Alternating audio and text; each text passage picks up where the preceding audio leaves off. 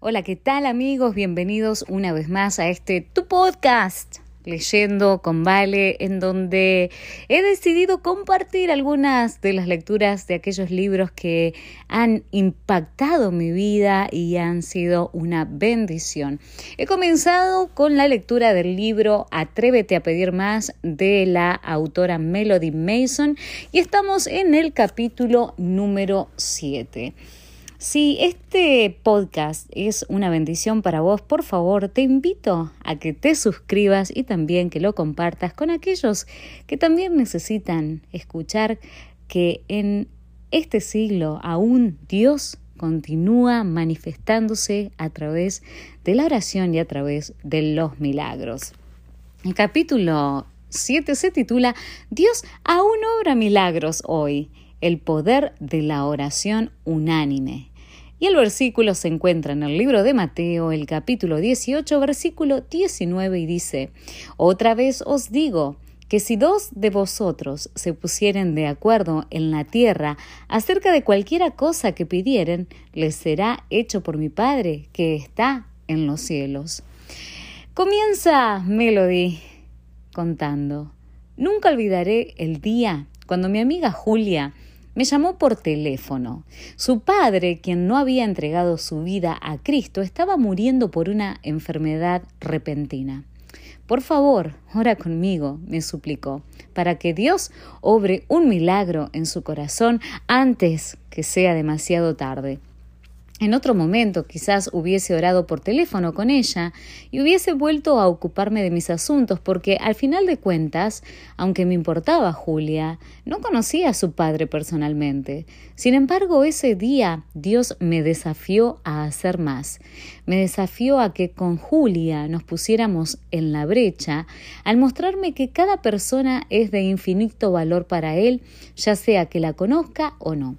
Así que luego de orar sentí la convicción de que Dios me estaba pidiendo que siguiera ayunando y orando con Julia hasta que viésemos un avance espiritual. Estaba bastante atareada, pero dejé de lado mi trabajo y comencé a orar. Sin embargo, no logré avanzar tanto esa primera noche porque había un área comprometida en mi vida que obstaculizaba todo. Al principio discutí con Dios esto es ridículo, es una nimiedad, no puedo dejarlo, pero luego sentí su espíritu convencido, convenciendo mi corazón. ¿Es de más valor que un alma por la que morí? Avergonzada rendí a Dios el pecado que me comprometía, y al hacerlo un nuevo poder fluyó en mis oraciones. Durante la siguiente noche y por varios días oré con Julia incansablemente por este milagro casi sin parar. Fue una feroz batalla espiritual y por momentos Julia y yo nos sentíamos desanimadas y queríamos darnos por vencidas. Pero Dios oyó las oraciones que habíamos hecho en conjunto y al final la victoria espiritual por la que oramos y ayunamos fue alcanzada antes de que su Padre muriera. Alabado sea Dios. Dios nos está llamando a hacer oraciones en conjunto más profundas, más perseverantes. Nos está llamando no solamente a orar por algo, sino también a perseverar en esa oración. Todos sabemos orar por algo. Oramos por las comidas, por protección mientras viajamos, por clases o reuniones, por nuestros amigos y seres queridos y oramos por cualquier otra cosa que se nos cruza por el camino y está bien que así sea. Pero perseverar en oración significa estoy comprometido a orar con fe perseverante hasta ver la victoria o hasta ver venir una respuesta. Perseverar en oración no es fácil porque debemos estar comprometidos por largos periodos de tiempo, incluso años, y debemos estar dispuestos a dejar de lado cualquier pecado conocido que nos comprometa. Pero cuando estamos dispuestos a perseverar en oración con un corazón rendido, Dios nos dará la victoria. El espíritu de profecía nos anima diciendo, cada oración sincera recibirá una contestación. Tal vez no llegue esta exactamente como desean o cuando la esperan, pero llegará de la manera y en la ocasión que mejor cuadren a su necesidad. Wesley Duell escribe, ¿Cuánto tiempo se tardarían los discípulos en Jerusalén? hasta ser investidos de poder desde lo alto. ¿Cuánto tiempo sostuvo Josué su lanza contra Jai mientras el ejército atacaba? Hasta que Jericó fue destruida. ¿Cuánto tiempo permaneció Elías de rodillas en oración persistente después de la sequía de tres años? Hasta que se formaron nubes de lluvia en el cielo. ¿Cuánto tiempo oró Jesús en el Getsemaní? Hasta que Satanás fue derrotado. ¿Cuánto tiempo perseveraron en oración los discípulos en el aposento alto? Hasta que el Espíritu Santo vino sobre ellos sin importar cuál sea el pedido de oración. Si Dios nos ha dirigido a orar por una necesidad que creemos que está de acuerdo con su voluntad, ¿cuánto tiempo deberíamos de orar? Hasta que la respuesta llegue. Perseverar en oración puede tener éxito solo si nuestro fundamento está en la palabra de Dios. No se trata de nuestra determinación de vencer a Dios, no. Se trata de nuestra confianza en su fidelidad. No debemos presentar nuestras peticiones a Dios para probar si cumplirá su palabra, sino porque Él la cumplirá, no para probar que nos ama, sino porque Él nos ama. Cuando entregamos nuestras vidas a Cristo, nos convertimos en parte de una gran comunidad y familia. Dios nunca quiso que fuésemos pequeñas unidades independientes y privadas que trabajan totalmente solas. Debemos ser un cuerpo colectivo compuesto de muchos miembros que trabajan juntos en unidad para exhortar, animar y esparcir el Evangelio. Esta unidad también debería influenciar la forma en la que oramos. Elena de White, cuando escribió a los hermanos Farnsworth acerca de la oración unánime, declaró: Se nos anima se nos anima a orar por el éxito con la garantía divina de que nuestras oraciones serán oídas y respondidas. Otra vez os digo que si dos de vosotros se pusieren de acuerdo en la tierra acerca de cualquier cosa que pidieren, les será hecho por mi Padre que está en los cielos. Y esto se encuentra en Mateo 18, versículos 19 y 20. La promesa está hecha con la condición de que la Iglesia ofrezca oraciones unánimes y en respuesta a esas oraciones puede esperarse un poder mayor que el que viene en respuesta a la oración privada. El poder eh, dado será proporcional a la unidad de los miembros y a su amor por Dios y por los otros. Nuevamente haciendo referencia a Mateo 18, 19 y 20, Elena de White exclama, Preciosa promesa, ¿creemos en ella? ¿Qué resultados maravillosos se verían si las oraciones unidas de este grupo ascendieran al cielo impulsadas por una fe viviente? Permítanme compartir una historia maravillosa que sucedió no hace mucho en Vietnam.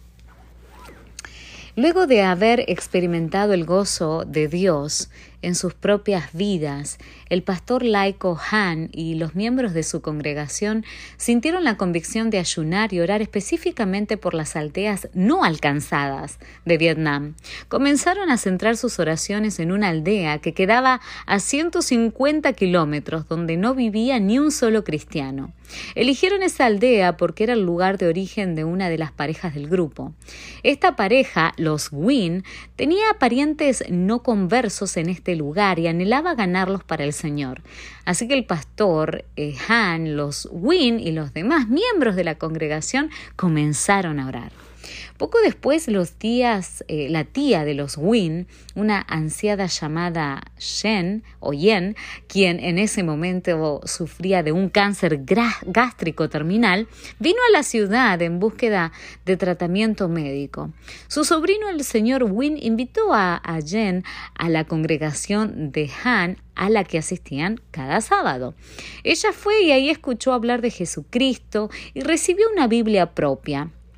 Jen aceptó gustosamente a Cristo como su Salvador y todos se regocijaron, especialmente el señor y la señora Wynne. Sin embargo, como Jen estaba en las últimas etapas del cáncer, los doctores no ofrecieron su ayuda.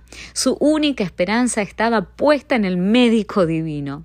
Así que los miembros de la congregación comenzaron a orar fervientemente por un milagro. El cáncer imposibilitaba la digestión, pero Jen era sostenida por su insaciable apetito por la palabra de Dios.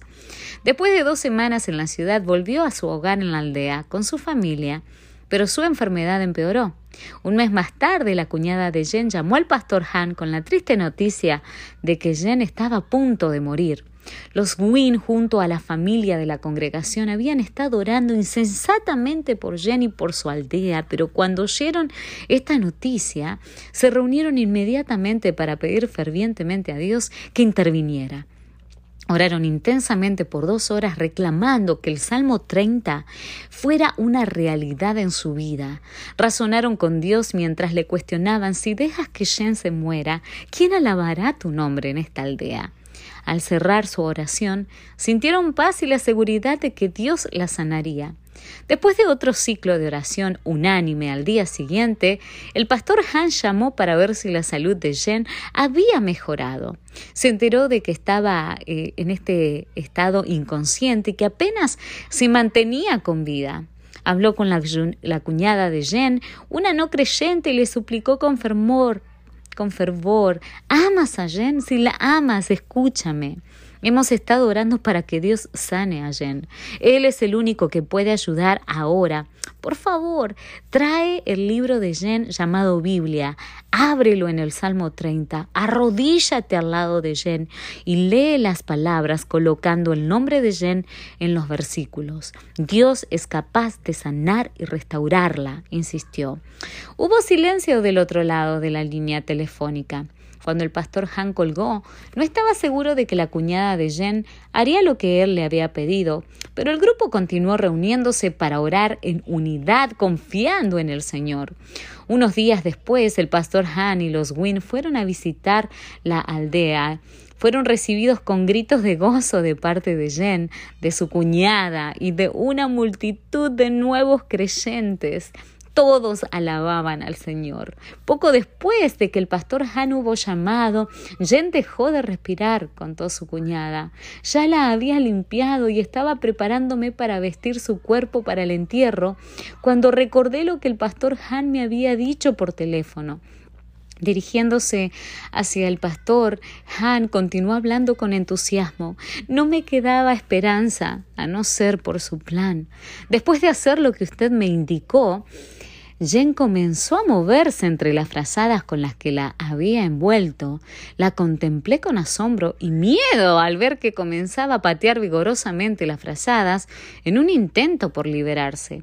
Luego se sentó. No podía creerlo porque hacía dos semanas que no se sentaba. Pidió algo de comida y pudo digerirla.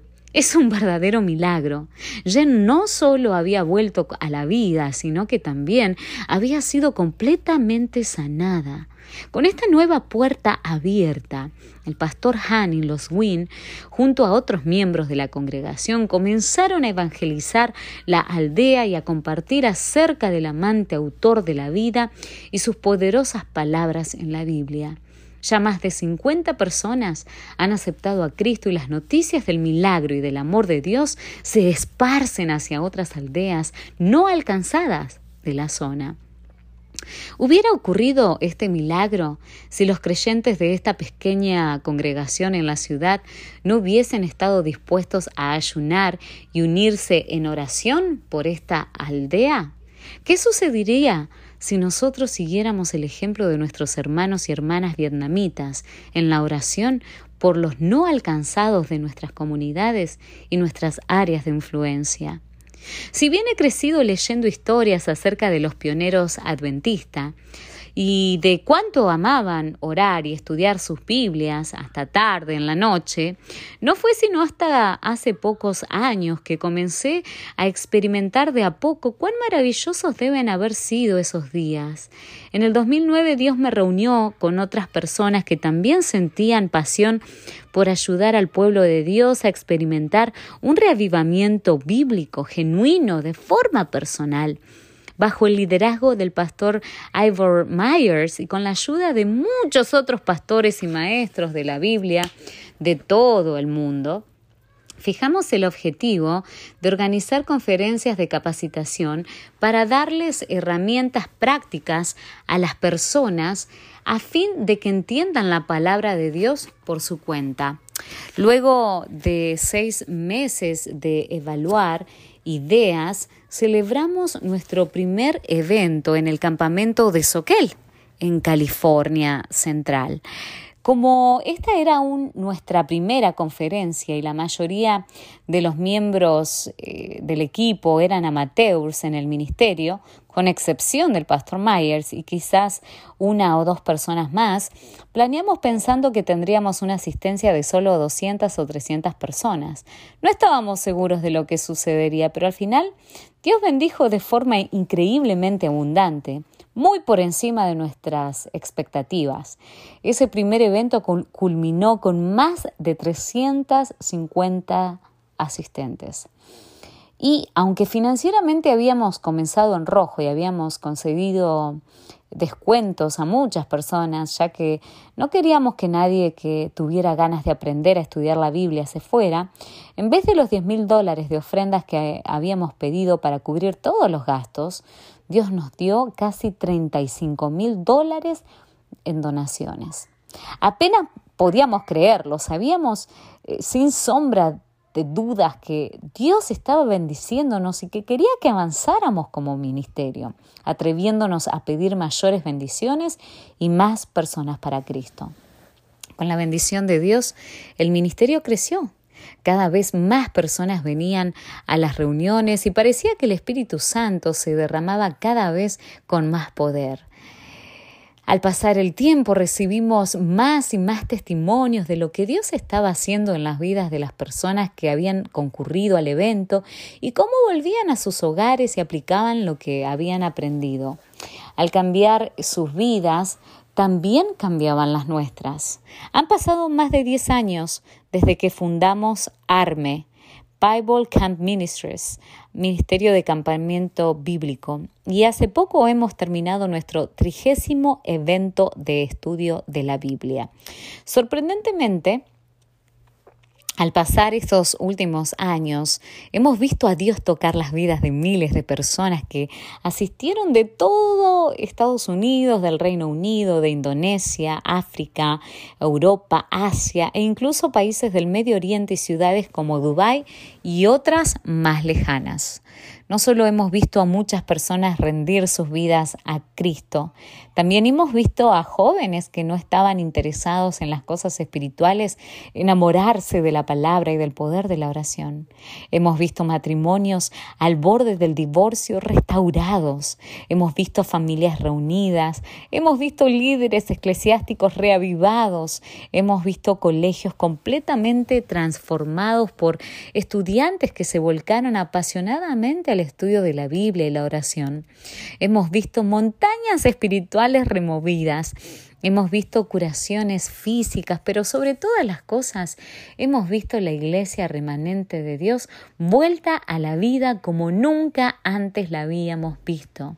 ¿Por qué Dios ha derramado sus bendiciones tan abundantemente? Te daré una pequeña pista. Está relacionado con la oración unánime. En ARME comenzamos la reunión cada mañana con al menos 30 minutos de oración unánime.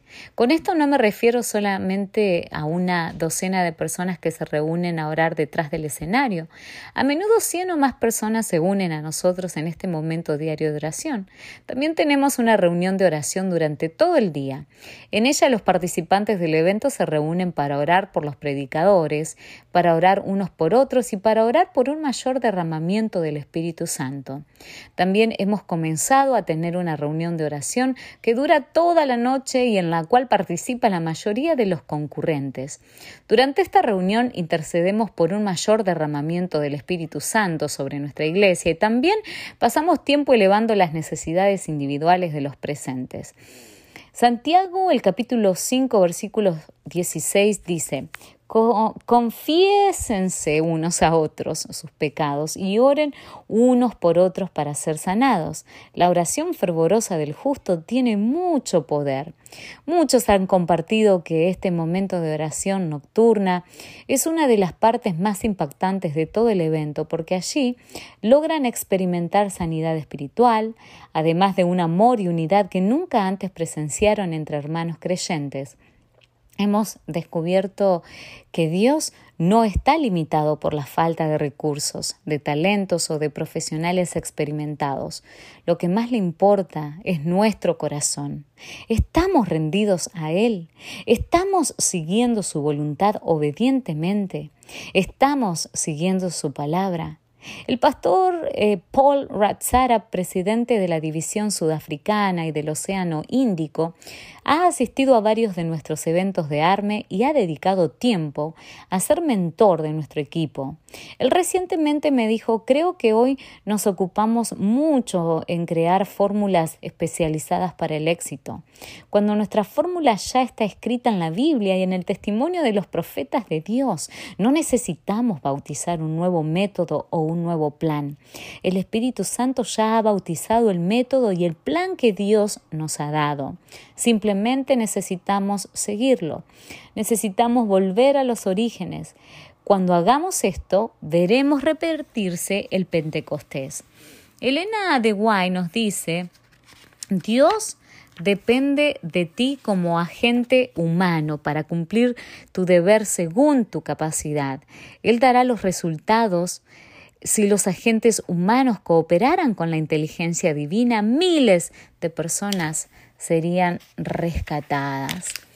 Debemos recordar que solamente el poder del Espíritu Santo puede traer convicción real y cambiar vidas. Esa no es nuestra tarea, es obra de Dios. Sin embargo, cuando el Espíritu Santo está presente y cuando combinamos el estudio de la Biblia, eh, eh, con mucho tiempo en oración, es como si estuviésemos añadiéndole fuego a la dinamita, la dinamita del Espíritu Santo. Y como resultado habrá explosiones masivas de reavivamiento que tocarán la vida de muchas personas. Por supuesto que lo que hemos experimentado personalmente es solo un vestigio de lo que Dios ya está haciendo en todo el mundo pero él anhela hacer más. Creo que lo que está sucediendo en la actualidad es solamente la punta del iceberg en comparación con lo que él está esperando hacer. Él quiere ver nuestro mundo entero dado vuelta, tal como sucedió en los días del Pentecostés. Y la clave para este trabajo la encontraremos al volver a los rudimentos de la vida cristiana, al volver a un estudio más profundo de la Biblia y al avanzar juntos en mayor unidad en la oración. ¿Estamos dispuestos a permitir que Dios redefina nuestra visión del ministerio hoy, aunque esto implique salir de nuestra zona de confort o simplificar nuestros métodos? ¿Qué pasaría si la forma en que Dios está bendiciendo a su iglesia hoy fuese solo el comienzo de la apertura de la puerta a bendiciones mucho mayores? Los milagros que hemos visto como resultado de la oración unánime representan solo un destello de lo que Dios ha estado haciendo en el mundo durante siglos, primero por medio de los hombres y mujeres del Antiguo Testamento y luego por medio de los apóstoles de la Iglesia primitiva. Pienso en las oraciones unánimes de Moisés y Aarón a favor de Israel y en la obra que Dios realizó a partir de esto. Pienso en los reavivamientos que vinieron en las épocas de Edras, Esdras y Nemías, cuando el pueblo de Dios se unió en oración y se arrepintió de sus pecados. Pienso en la liberación que Dios dio a los judíos cuando Esther llamó a su pueblo a la oración corporativa y al ayuno. Pienso en el Pentecostés y lo que sucedió en el aposento alto y más tarde lo que sucedió alrededor del mundo cuando hombres y mujeres de Dios se unieron en oración y se humillaron ante su trono. Pienso en cómo Dios impulsó la reforma en el siglo XVI por medio de la oración unánime.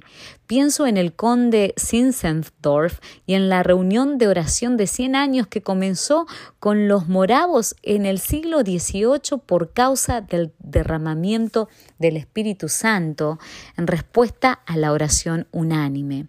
Pienso en el reavivamiento galés y en muchos otros reavivamientos que ocurrieron en los últimos 200 debido a la oración en unidad y a la búsqueda de las personas de vivir sus vidas de acuerdo con la voluntad de Dios. Pienso en nuestros pioneros adventistas, quienes se reunían a menudo y oraban toda la noche con lamentos, suplicando más del Espíritu Divino.